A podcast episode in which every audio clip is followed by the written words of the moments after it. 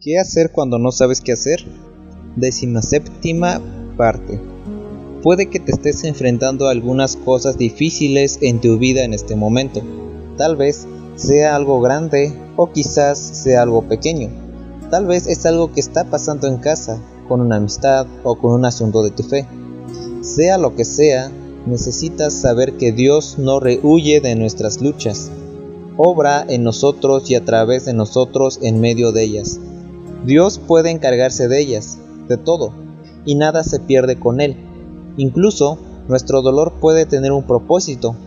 Eso no significa que Dios cause nuestro dolor, o que nuestras dificultades no sean tan importantes.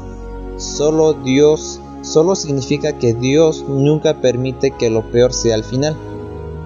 Tómate un momento para orar hoy. Sé sincero con Dios con respecto a lo que estás pasando en este momento. Pídele que te ayude a reconocer su presencia en ti en medio de ello.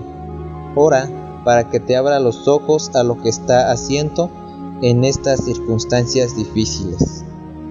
En 2 de Corintios, capítulo 4, versículo 17 nos dice: Porque esta leve tribulación momentánea produce en nosotros un cada vez más excelente y eterno peso de gloria